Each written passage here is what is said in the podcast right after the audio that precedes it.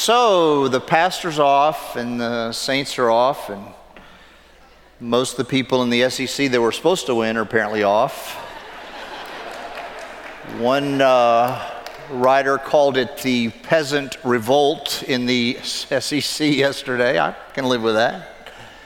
Um, have any of you ever had a bad day? Yeah. Anybody ever had a bad week? Month? Year? Season?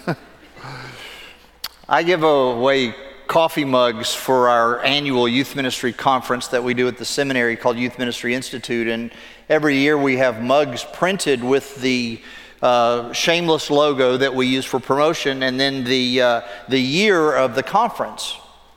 And in 2006, when we opened up our cartons of mugs on the day the conference started, we noticed that the imprint was 2005,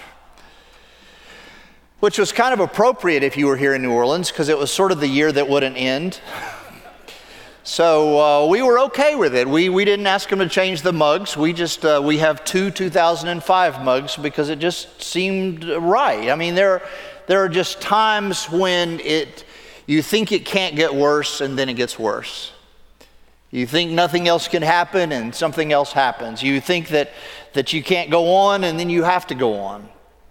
And our reactions to those kinds of seasons in our lives, they, they range from despair to anger. We wonder what we could have done differently. We wonder what someone else could have done differently.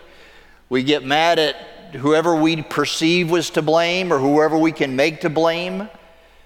And maybe we even get mad at God. Maybe we even stay mad at God. We, we decide that he's not who he's cracked up to be and he's not who the Bible promises him to be. And so that, that anger may get deep. And we think we're the only ones going through that. I think that's the, the most common thing about these seasons in our lives is we're, we're really afraid to talk about them because we think nobody else could possibly be going through the pain that I'm going through. And yet this kind of pain is so common that they even write children's books about it. So I brought one of my favorites Alexander and the Terrible, Horrible, No Good, Very Bad Day. Now, I'm not going to ask you to grab your mats and spread them out and let us have story time because uh, they took the children away from me, but I will read enough of it to where you kind of get the idea of what's going on. It's, a, it's about a little boy whose name is Alexander, and he doesn't think that the world is a very nice place. Why? The opening chap, the opening words say, I went to sleep with gum in my mouth and now there's gum in my hair. And when I get out of bed this morning, I tripped on my skateboard. By mistake, I dropped my sweater in the sink while the water was running, and I could tell it was going to be a horrible, terrible, horrible, no good, very bad day. He goes on to say at breakfast, Anthony found a Corvette Stingray in car kit in his breakfast cereal box.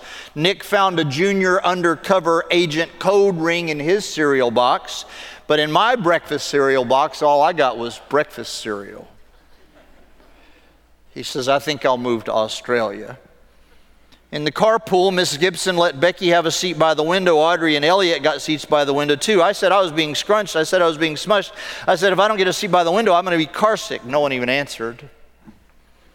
I could tell it was going to be a terrible, horrible, no good very bad day. At school, Miss Dickens liked Paul's picture of the sailboat better than my picture of the invisible castle.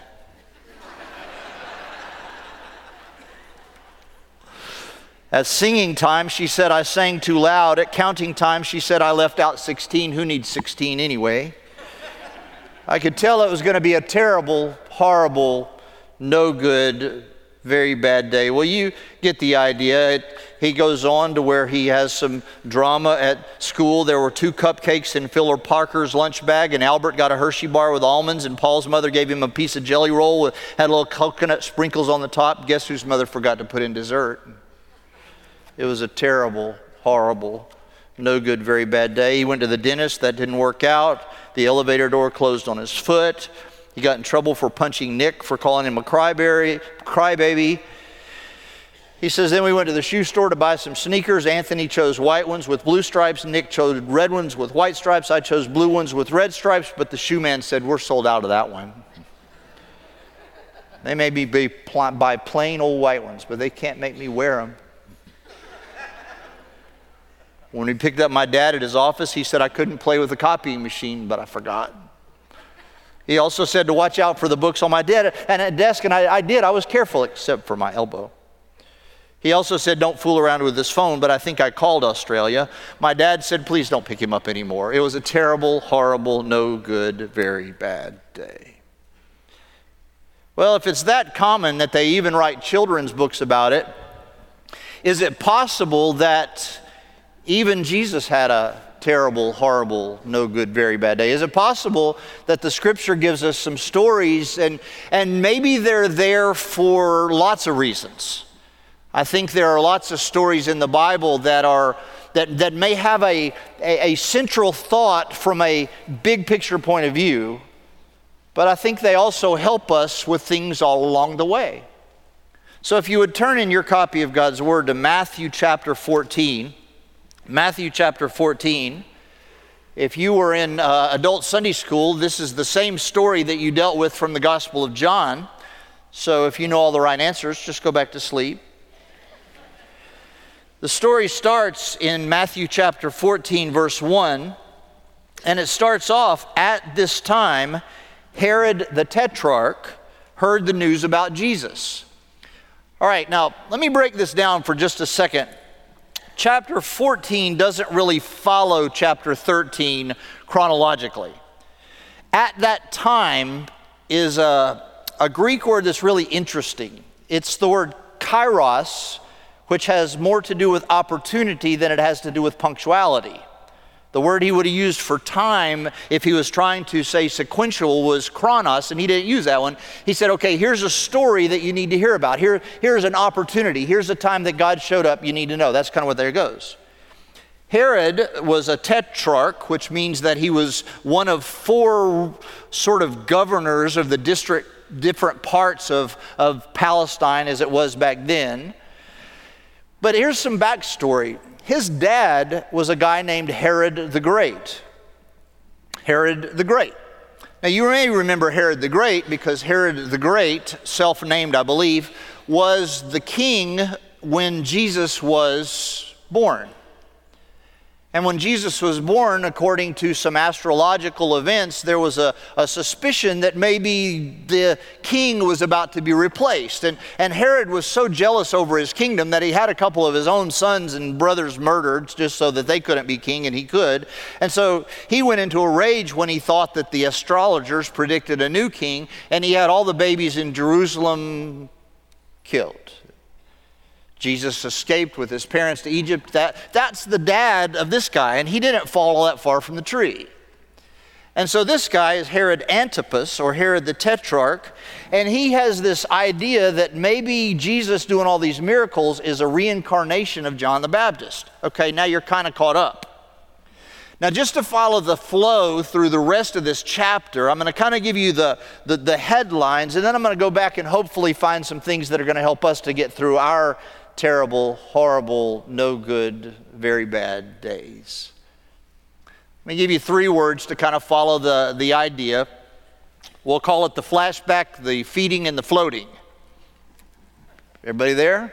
Hooked on phonics once again. So the flashback starts in verse 3. Verse 2, Herod says, This must be John the Baptist. Verse 3 says, For when Herod had John arrested. And so we go into flashback mode. And in flashback mode, we learned that John the Baptist had offended Herod and particularly Herod's wife. Herod's wife was named Herodias, Herod and Herodias, that's too cute for words. But they uh, apparently were really offended because John the Baptist had this habit, and the verb says he had a continual habit of reminding them that she used to be married to his brother, but at a family reunion of some kind, they kind of had eye contact, the magic happened, and they eloped together into the family reunion. Anybody seen Herod and Herodias? Hadn't seen them. And so they eloped, married, and John the Baptist says this isn't right. Well, apparently, the old proverb, hell hath no fury like a woman scorned, is pretty much right on here because it's Herodias who hated him from the get go. And so the story tells us here in these first uh, several verses, the flashback, that uh, John had been saying, verse 4, it's not lawful for you to be married. Uh, although Herod wanted to put him to death, he feared the crowd. Herodias didn't have such fears. So Herod had a birthday party. And apparently, these were fine to dos back in the day. And there was dancing, and I would imagine there was alcohol involved because the signature moment in the evening was a dance. A dance by Herod's stepdaughter, Herodias' real daughter, apparently with Philip, the brother who got left behind at the reunion. Still with me? Good. So when Herod's birthday came, verse 6, the daughter of Herodias, you need more names for this little drama, Josephus the historian tells her her name was Salome. And Salome apparently had a, a little dance that she did, and um, let's just say that it pleased him and all of his drunken buddies. And so it was so much, verse 7, that he promised with an oath to give her whatever she wanted. She went and had a little consult with her mom. Verse 8 says, having been prompted by her mother, she said, Give me here on a platter the head of John the Baptist. Now, a lot of times when you leave a birthday party, you go home with candy and glitter. Not this one. And so John was sad, but he gave the order to have John, verse 10, beheaded in prison, and the head was brought on a platter. That's the way Jesus' terrible, horrible, no good, very bad day started. In verse 13, now when Jesus heard about John, now, the best I can tell, and there are several timestamps through this text that let us know that maybe there was uh, uh, one long day where all this took place. But the feeding and the floating are still to come. And so, beginning in verse 13, Jesus is trying to just get away. It says, when he heard about John, and, and I think that's kind of loaded. I think that he heard about John and he wanted to grieve because his cousin in law had been senselessly butchered. But I also think he was saying, I need to be away from Herod. It's just, eh, things are a little warm over in that part of the world. So I think it's not yet time, so I think I'm going to get away. And so he tried to get away, but the people followed him. And here we go with the feeding of the 5,000. Same day. Down there in verse uh, 15, it says, When it was evening, which would be somewhere 3 to 6 p.m. They had a couple of evenings, but we'll get to that in a second. The disciples said, Hey, this place is desolate, the hour is late, too late to send the crowds away, let's feed them. Verse 16, Jesus said, We'll feed them, okay, go ahead. And they said, We only have five loaves and two fish. Gospel John tells us that a little boy had his lunch confiscated. I would assume that he ate the little Debbie on the way to this thing, and so that all that was left was the five loaves and two fishes. So Jesus said, Bring them here to me. And so he had the people sit down, he put them in groups.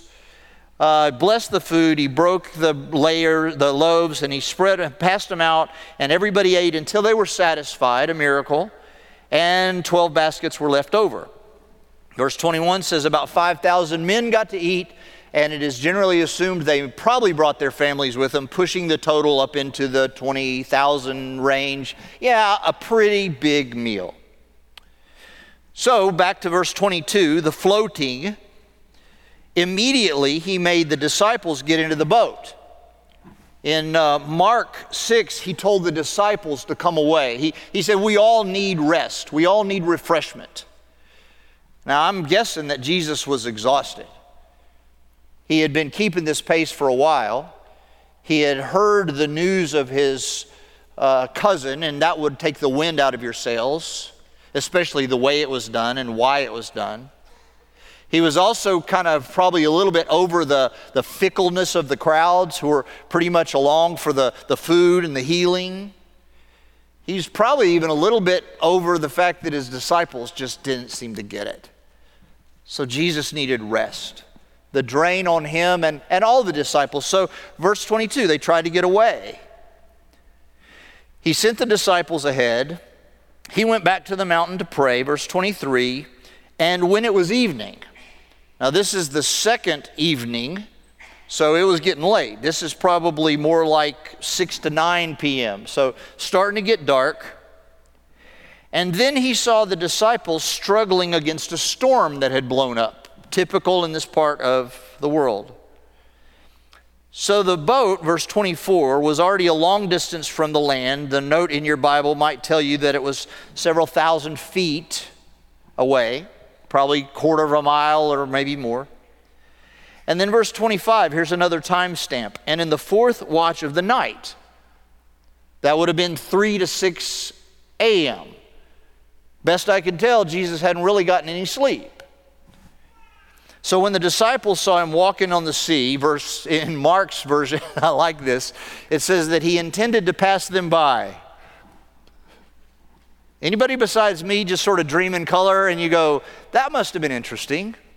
The disciples are struggling with all their worth, and somebody looks up from their oars and says, um, Isn't that Jesus? And Jesus is walking by, hi guys, and, and he was just going to keep going. And they said, Wait, wait, wait, wait, wait, wait, wait. The, the noun that's used says that they thought they saw a ghost. But then they said, Come here, let's talk to you, ghost man. They cried out in fear, but Jesus spoke to him, and, and there's verse 27 is perhaps the key verse in the whole text. Immediately Jesus spoke to them and said, Take courage, it is I, do not be afraid.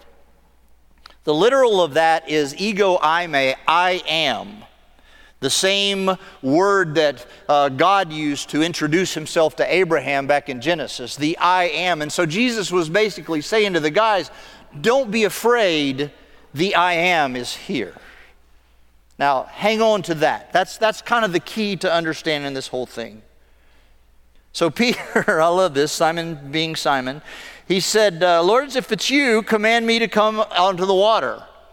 I think that was one of those where Peter wasn't sure what he was asking for. Because the command part was easy, and you notice that he didn't say, Command me to be able to walk on the water. And, and he goes, Forgot about that part. And so Jesus said, Okay, come on. Just drag yourself out of the boat and let's see how it works out. And then the, the, the, way the language here says that it doesn't really say he walked on the water, it says he took a step. And we all know that that first step was going to land at the bottom of the sea. And so he immediately saw the wind. Verse 30, he was frightened. He began to sink. He said, Lord, save me. Immediately, Jesus stretched out his hand, took hold of him, saying, You of little faith, why did you doubt? Those in the boat worshiped him, saying, You are certainly God's son. And when they crossed over, they came to land at Gennesaret. And I, I had a, a map for you just so that you could kind of see all this. Do we have the map? Yeah, I prom. and so basically, all of this took place from Tiberias on over to Bethsaida. And so it was all around the north part of the Sea of Galilee, a tiny little lake that's probably not more than eight miles across. And yet, when you're in a storm in the middle of it, I would imagine it felt like the Pacific.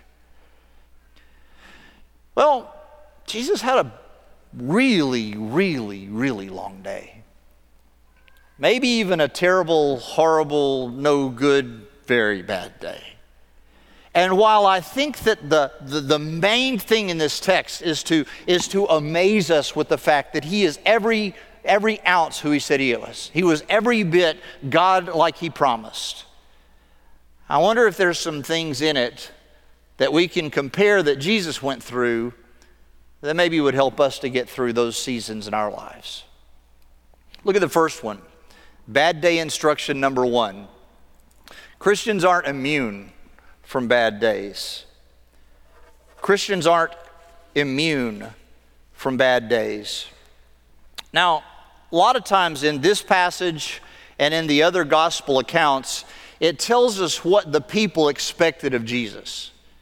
They thought he was a, a military Messiah who's going to end the Roman occupation, get those nasty Romans out of our place, and let us do business like we're used to doing business. They were pretty impressed that he could heal. They were loving the fact that he fed them.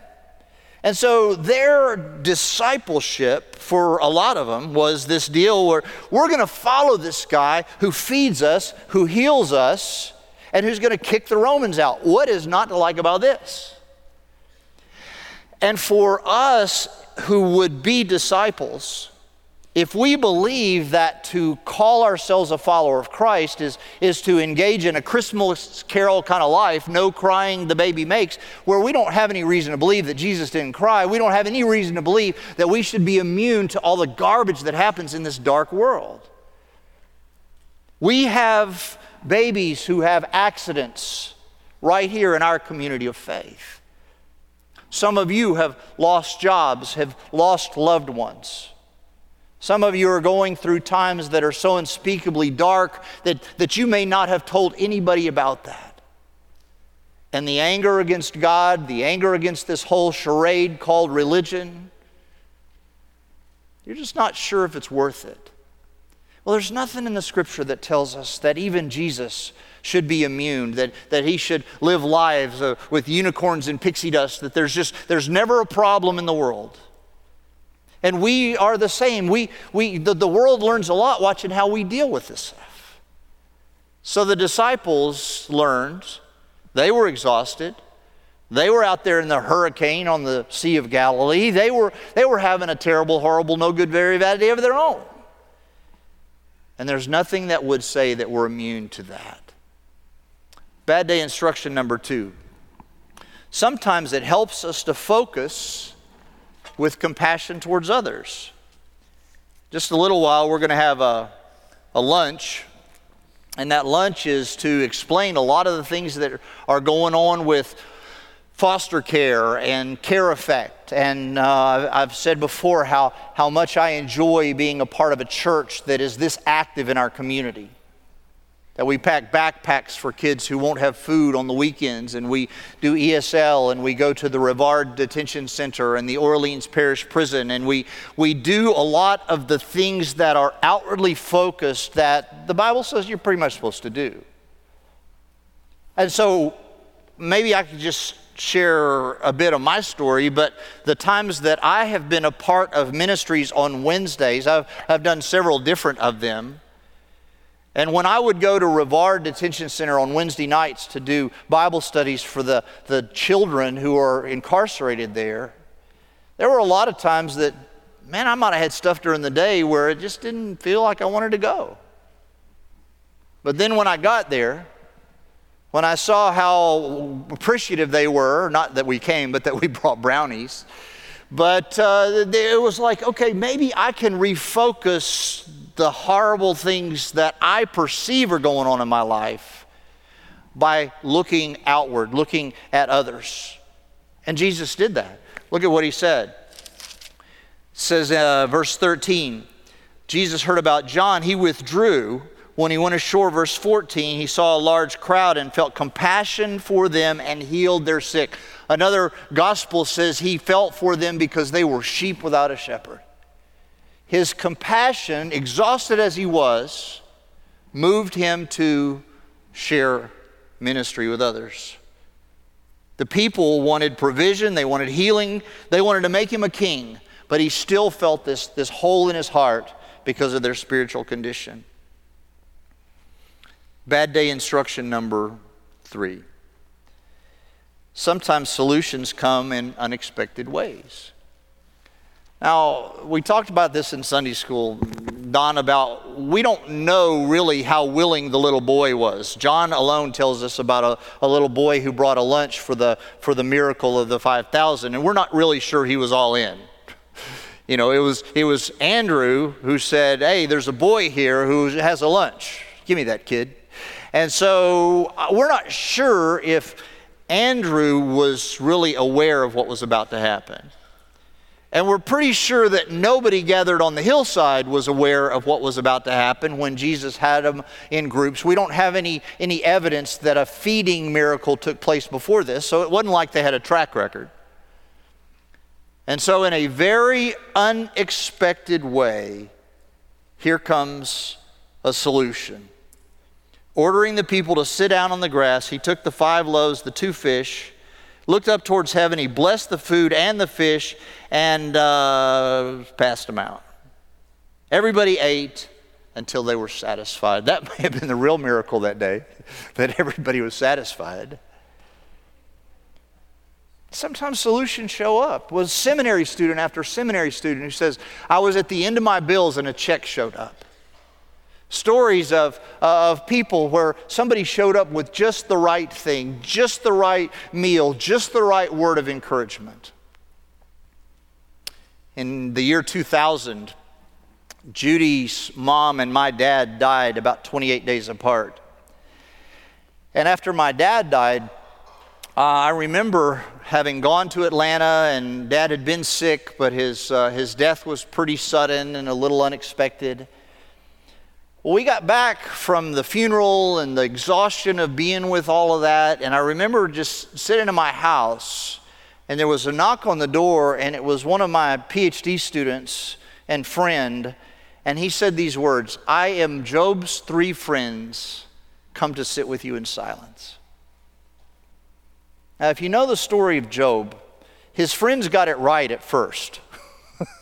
They messed it up later on, but they got it right at first. They said, We're just going to come be with you.